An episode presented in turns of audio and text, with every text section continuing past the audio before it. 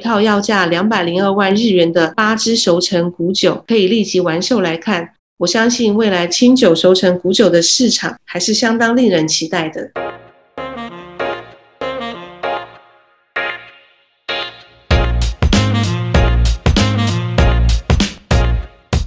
嗨，大家好，我是 Vinny，欢迎收听 Vinny 康杯，为你干杯。品酒是一种生活态度，也是传达情感的一种方式。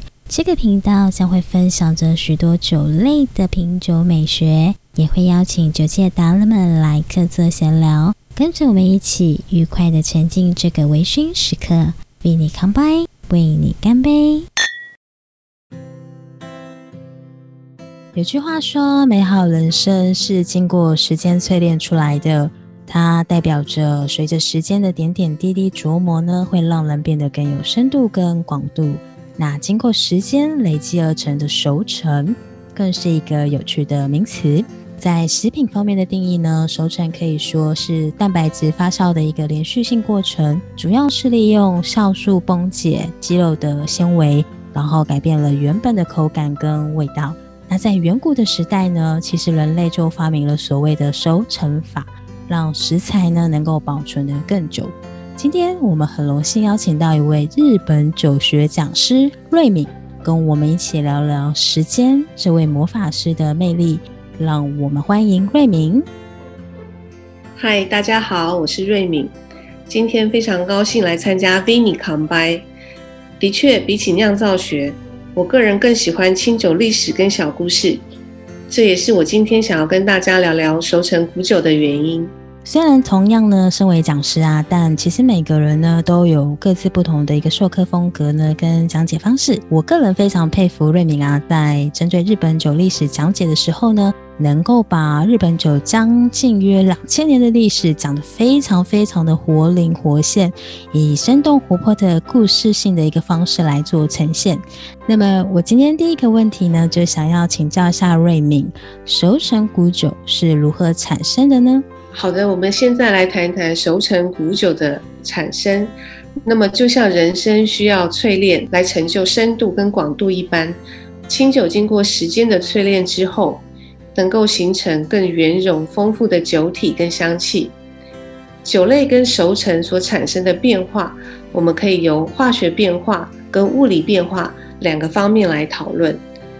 首先，我们来谈谈化学方面的熟成变化。大家应该都知道，清酒中富含糖跟氨基酸的成分，这两个成分呢，就是促成化学熟成变化时候最重要的角色。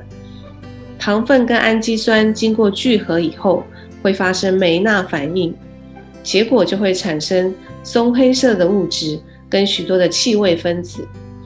听起来非常化学的术语，其实大家应该都不陌生。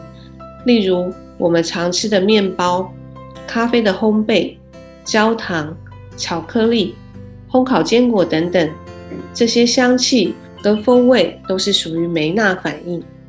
那梅纳反应的产物，除了颜色变化产生香气之外，也包含产生味道，例如甜味。所以呢，当清酒在适当的温度进行熟成的时候，就会发生梅纳反应。在颜色的部分呢？就会转成琥珀色，甚至深褐色。在香气的部分，就会产生例如黑糖、焦糖、坚果、蜂蜜等等，也就是大家所熟知的熟成香气。在口味的部分，除了刚才所说的甜味之外，苦味也会相对的增加。苦味成分的来源主要是蛋白质，不过这边说着苦味。并不是会让大家感到皱眉、不舒服的苦味。熟成所产生的苦味，可以为酒体带来浓郁与复杂性，并且产生明确延续的尾韵。另外，在酸度的部分，熟成以后，各种酸度会转为圆融，同时也会为熟成酒添添加复杂并且具有深度的口感。哦，原来如此啊！除了化学熟成变化之外，还有物理方面的熟成变化，物理上的熟成变化相对简单，就是水分子跟酒精分子的融合。一般清酒在榨酒之后，还会储藏两周甚至更长的时间，主要就是为了让水分子跟酒精分子融合。产生比较圆融的口感哦。嗯，对我这边想到了一个案例啊，可以跟大家分享一下。比如说像秋季限定的冷泻酒 h i a l o s i 其实就是把春天酿好的新酒呢，经过一次的低温杀菌之后呢，缓慢的度过夏天、秋天。然后不经过第二次低温杀菌呢，直接装瓶出盒。那这样的酒呢，它其实本身带有新鲜感之外呢，因为也如同瑞敏刚刚说的，经过了一段的时间的熟成，所以酒体的表现呢，会更加的有更加的圆润，有层次感哦。呃，所以说呢，经过了适当的温度跟时间，就可以产生我们所见到的熟成古酒了啊。对了。有稍微了解一下日本酒的朋友们呐，可能都知道，其实日本酒有非常非常啰嗦的一些规定哦。比如说像日本酒的一些表示方法啦，或是酒税法的相关规定等等。那么在相关的酒类规定中呢，有没有熟成古酒的定义跟分类呢？呃，的确，喜欢喝清酒的朋友应该都有这种感觉哦。清酒的酒标真的很难懂。那既然要说明熟成古酒，我们先来谈谈什么是新酒。其实日本的酒税法对于新酒并没有特别的定义，其中有一种说法，就是指当年酒造年度内酿造并且出货的清酒可以称为新酒。这边所谓的酒造年度，是指当年的七月一日起到隔年六月三十日这一段时间。举个例子来说好了，现在是令和二年的酒造年度。也就是去年的七月一日起，到今年的六月三十日为止，都是属于令和二年的酒造年度。在这段时间内酿造并且出货的清酒，都可以称为新酒。那如果超过了当年的酒造年度才出货的清酒，就可以称为熟成酒或者是古酒了吗？并不是如此哦。例如在令和二年酒造年度内酿造。却在令和三年的秋天才出货的清酒，虽然超过了令和二年的酒造年度才出货，就是刚才 Vinny 所说的冷泻酒了。事实上呢，日本酒税法对于熟成酒或者是古酒也没有绝对的规定。我们在这边所谈的熟成酒或者是古酒，一般是定义为在酒造内熟成满三年以上的清酒。而我们在酒标上所看到的熟成酒、长期熟成酒、秘藏酒，或者是几年几年古酒，这些都是指熟成酒或者是古酒。呃，我另外有想到一个案例哦，就是呃，有一间在佐贺县的天山酒造，它旗下有一个名饼，有一个品牌叫做七田。那在某些特定的酒款上面。比如说七田七哥五分纯米酒，瓶身上面呢贴着是呃平成二十八年度酿造。然后，也就是西元二零一六年的一个标示，但实际上呢，转过来背标呢，会发现呢，它上面写的装瓶日期呢是呃二零二零点零八，也就是令和二年的一个装瓶。那其实呢，就意味着它是经过了一段时间的储藏之后呢，才出盒。那其实很多人看到的时候啊，常常会误会说，哎，酒厂是不是哪个部分贴错了，还是哪个环节出错了？嗯，其实并不是酒糟贴错了日期哦。酒税法的规定呢，如果酒标上标示了储藏的年份或者是日期的资讯，还是必须要同时标示出货日期的缘故。那刚才我们讲的熟成古酒，除了我除了我们啊熟悉的四大分类中的熟酒之外呢，也有依照酿造的方法跟熟成的温度，可以细分成三种。第一种呢是浓熟类型。通常是本酿造或者是纯米酒的熟成酒，那熟成的方式呢为常温熟成，酒体中含有比较多的糖分跟氨基酸，所以在颜色、香气、气味等方面的熟成变化也会相对比较明显。第二种呢是中间型，这个类型呢比较多元，可能是本酿造酒、纯米酒，甚至甚至是银酿酒或是大银酿酒等等。熟成的方式可能是低温熟成，或者是常温熟成。当然，熟成的温度呢是左右最后熟成酒体的关键。第三种是淡熟类型，通常是营养酒或者是大营养酒的熟成酒。熟成的方式是低温熟成，相对保留比较多的营养酒香气跟风味，酒体会转为比较饱满圆融，这也是消费者接受度跟料理的搭配性比较高的一个类型。这边瑞敏提到第三种类型啊，其实在台湾是呃相对比较常见的呃类型哦，像是山形县的出云酒造就有一款雪漫漫五年冰点下熟成九大饮酿，另外像福井县的呃嘉鹏吉平商店，它的名字是写范范文的范。就是泵，那最有名的就是梦之镇梦，那它基本上都是以零度或者是零度以下的一个低温呢，缓慢的进行熟成，所以其实酒款喝起来都带有比较奔放浓厚的一些果实香气啊，保留了比较多的一些银酿的风格风味这样子。但说真的，其实因为像我们身为讲师，常常要上课的时候找一些教材来当范例的时候，熟酒。是我们最难找寻的一个类别。那瑞敏，你觉得为什么古酒会如此的稀有呢？嗯，事实上呢，清酒的古酒在镰仓时期就已经有相关的文字记载了。那么到了江户时期呢，也有九年的熟成古酒的价值高于新酒三倍的一个记录。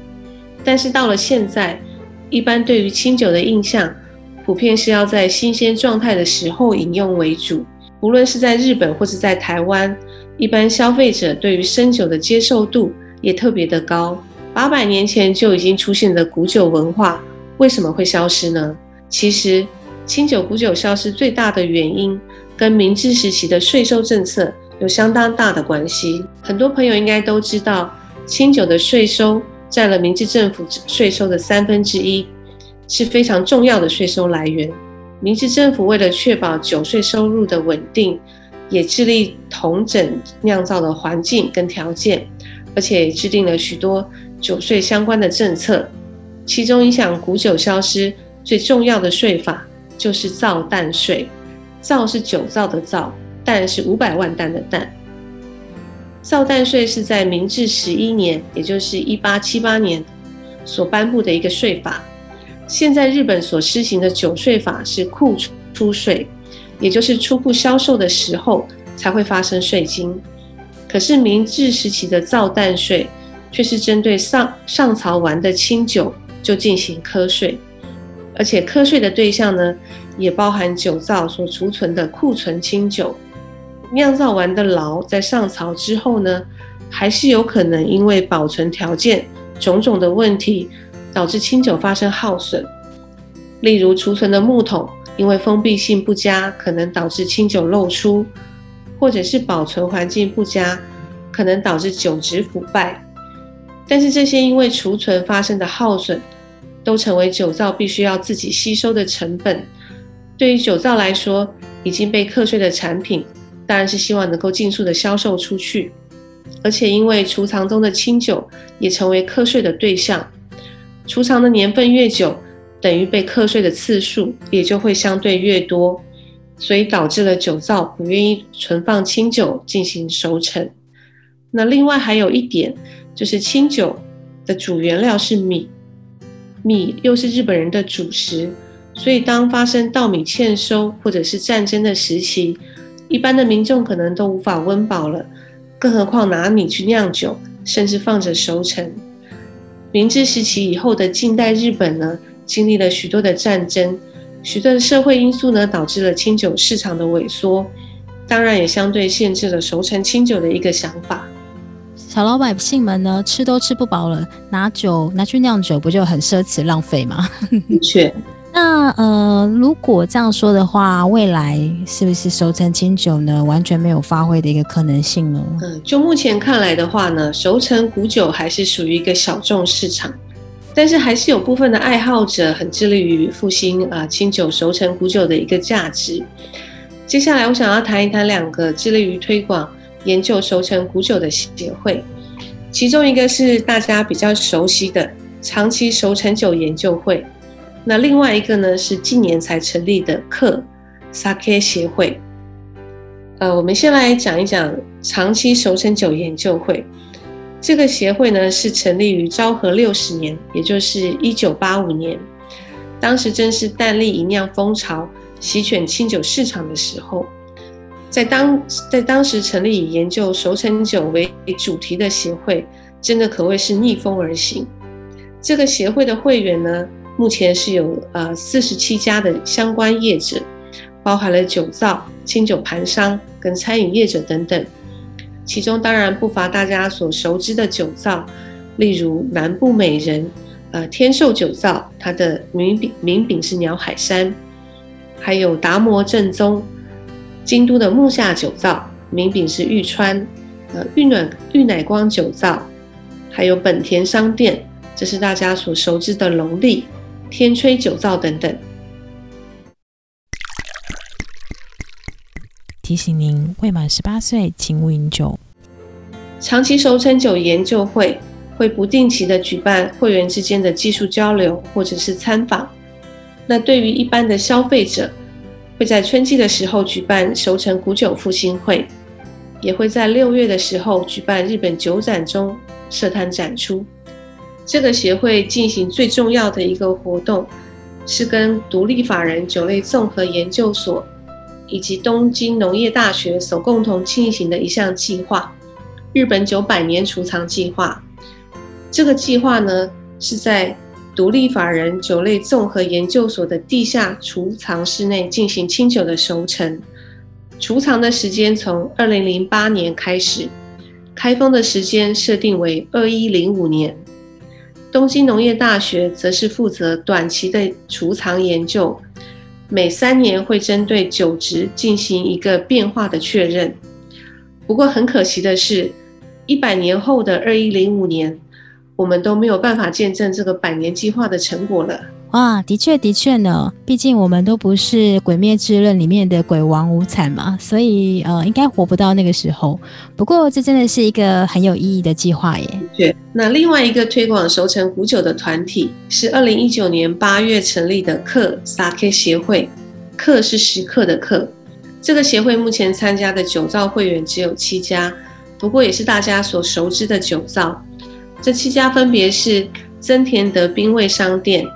饼饼是京都的月之贵，黑龙酒造、出羽鹰酒造、岛崎酒造，名饼是东力市、木户泉酒造、南部美人以及永景酒造等七家。这个协会最具话题性的新闻，是在二零二零年的十一月十六日，在东京的帝国饭店举行成立记者会的时候，发表了由七家酒造共同发行一套。要价两百零二万日元的八支熟成古酒，八支熟成古酒的其中三支是低温熟成。呃，我们来说明一下，分别是黑龙酒造一九九六年纯米大吟酿冰温熟成的黑龙五二，初雨音酒造调和一九九零年跟一九九八年冷温熟成大吟酿古酒。第三支是永井酒造的水芭蕉。二零零三年冰温熟成大吟酿拿酒，那另外四支就是以常温熟成，分别是岛崎酒造在中年十度 C 的洞窟内所熟成的1987年大吟酿原酒，南部美人1998年全曲特别纯米，木户泉酒造1984年高温山沸法酿制的木户泉 AFS，还有。增田德兵卫商店以特制的瓷瓮熟成的1999年纯米大吟酿拿酒月之贵。除了刚才介绍七间酒造各自熟成的酒款之外，第八支酒款是由日本侍酒师协会的会长，同时也是克 Sake 协会的顾问田崎真也先生调和前述七支熟成古酒的纪念款，取名为克之调。By Tasaki 这一套八至九款虽然要价高达两百零二万日元，但是却于发售之后立即就完售了。哇，两百零二万日元的售价也真的是非常具有话题性啊！的确，我想再跟大家分享一些克萨 K 协会的相关讯息。这是我在一月二十九号参加了一场由 SBL 所举办的一个线上研讨会。那研讨会邀请到了克萨 K 协会常任理事上野生宏先生，他是银座 Sake Bar 酒茶论的经营者，来分享关于熟成古酒的相关讯息。这个协会有一个非常重要的理念，就是想要重新定义清酒熟成古酒的价值。在各种酒类的文化当中，熟成古酒一直都具有相当高的评价。当然，它的价值也是反映在销售的价格上。但是日本酒却不是如此。呃，特别是对于习惯清酒新鲜奔放口感的消费者而言，清酒的熟成古酒往往给人老派变质的负面印象。考量目前市场上对于清酒熟成古酒的标示不够明确，某种程度上也间接导致消费者因为不理解而不愿意尝试的问题。所以，克萨 K 协会将清酒熟成古酒分成两个大类别。分别是熟成酒跟古酒。熟成酒呢，是以英文 matured sake 进行表述，代表在低温状态下进行熟成的清酒。呃，梅纳反应进程迟缓，颜色跟口感的变化比较不明显。古酒的部分呢，英文以 aged sake 进行表述，代表在常温状态下进行熟成的清酒，梅纳反应相对比较活泼。颜色跟口感也会产生比较明显的变化。当然，颜色跟口感的变化跟酒体所含的糖分、氨基酸息息相关。酒造可以依据酒质去选择熟成的温度，消费者也可以由字面上捕捉到比较具体的熟成讯息，同时可以延伸到餐点的搭配跟试酒温度的选择。克萨克协会也跟日本的国税厅跟酒类综合研究所进行熟成的研究。研究内容包含不同的容器、不同的温度，还有不同酒质等条件下熟成的结果。希望借由科学研究，分析掌握清酒的熟成机制，提供酒造设定熟成时候的参呃参数的一个参考的依据，进而可以提高清酒的熟成古酒整体的价值。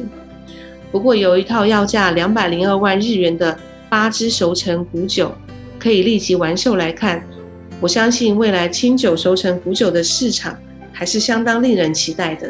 嗯，的确如此。尤其像这种经过嗯时间淬炼而成的风味啊，其实是喝一瓶少一瓶，特殊性呢跟稀有性呢都有的情况之下，我想后续应该也越来越多人会以投资的一个眼光呢来瞄准这类型的熟成古酒类商品。那如果我们今天真的很幸运，有机会呢获得这样的熟成古酒的话，瑞敏有没有什么建议的品饮方式呢？使用的酒器啊，或者是搭餐建议？好，接下来我们来聊聊如何品饮古酒。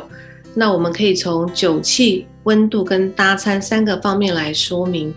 首先，在酒器的方面，为了要引出熟成古酒复杂并且浓郁的香气，可以使用白兰地酒杯或者是郁金香杯。这种包覆性比较高的杯型，颜色方面呢，当然是透明的玻璃杯最能够完整展现熟成古酒琥珀色般美丽的色泽。其实，呃，洁白的白瓷也很衬琥珀的琥珀色的酒体。在温度的方面呢，推荐的温度带是在二十到二十五度之间，或者是三十五度左右。不过有一个另外比较相对简单的判断方式。就是参考啊熟成的温度，例如如果是冰温熟成，酒体就会相对的比较轻快，熟成的香气也比较轻微，可以尝试用品尝大吟酿酒的温度十度到十五度进行品饮。如果是常温熟成，酒体就会比较厚正厚重，熟成的香气也比较明显，可以尝试用常温的温度二十到二十五度进行品饮。如果大家想要温热熟成古酒，也是没有问题的。不过温度呢，以四十度左右为宜。过高的温度呢，可能会导致苦味跟涩味比较明显。接下来是大家比较有兴趣的搭餐的建议。我们在线上研讨会的时候呢，酒茶论的上野先生提出一个呃比较有趣的思考观点。一般的搭餐呢，都是以搭餐餐点为中心进行思考。也就是以酒搭餐，但是熟成酒正好相反，应该要以酒为中心来进行思考，思考什么样的餐点可以让杯中的杯中的熟成古酒喝起来更美味，香气感受更丰富。他建议三种最搭乘熟成古酒的食物，分别是起司、烟熏跟巧克力。另外，新香料跟熟成古酒也能够产生相乘的效果。相信大家对于千叶小姐的搭配手法应该都不陌生。以熟成古酒为酒基的调酒也很适合入门者尝试，例如轻度的熟成古酒可以搭配姜汁汽水，古酒可以搭配柳橙汁等等，甚至可以葡萄酒过杯以后再注入古酒，形成类似过桶的一个手法。那么在料理的方面呢？油脂跟调味比较浓厚的中华料理，一般认为跟清酒的搭配性比较有限，但是跟熟成古酒的搭配性却相当的出色。我想最重要的是不要设限，尽量去寻找熟成古酒跟各种食物的搭配性。的确，多方的尝试呢，才能够找出适合自己的口味的一个搭配方式。呃，最后我想要说的是，在酒类的世界里，没有什么是绝对的。不设限的多方尝试，才能够获得更多的品饮乐趣。熟成古酒的一些相关的资讯比较缺乏，相对也影响台湾消费者对它的关注跟接受度。今天真的很高兴有机会可以跟大家介绍我个人非常喜爱的清酒熟成古酒。希望大家在听了这集的介绍之后，能够重新关注清酒熟成古酒。进而爱上这种由时间所淬炼出的真酿哦。啊，今天非常谢谢瑞敏呢，跟我们分享呢这么宝贵的一个关于古酒的知识。那大家还记得我们今天聊了什么吗？我们今天聊到了所谓的何谓熟成酒，然后呢也聊到了熟成酒的分类，还有它中间一度呢接近消失的原因，还有就是古酒的一个品饮方式啦、酒器啊，以及最重要大家最关心的餐酒建议。那如果大家喜欢我们的内容的话，别忘了关注、按赞，然后记得分享哦。谢谢瑞敏，谢谢，我们下次见，谢谢大家，拜拜，拜拜。希望今天的内容你会喜欢，请记得帮我关注、订阅、加分享哦。更欢迎在我的 IG、FB 留下你的建议，比你抗杯，为你干杯。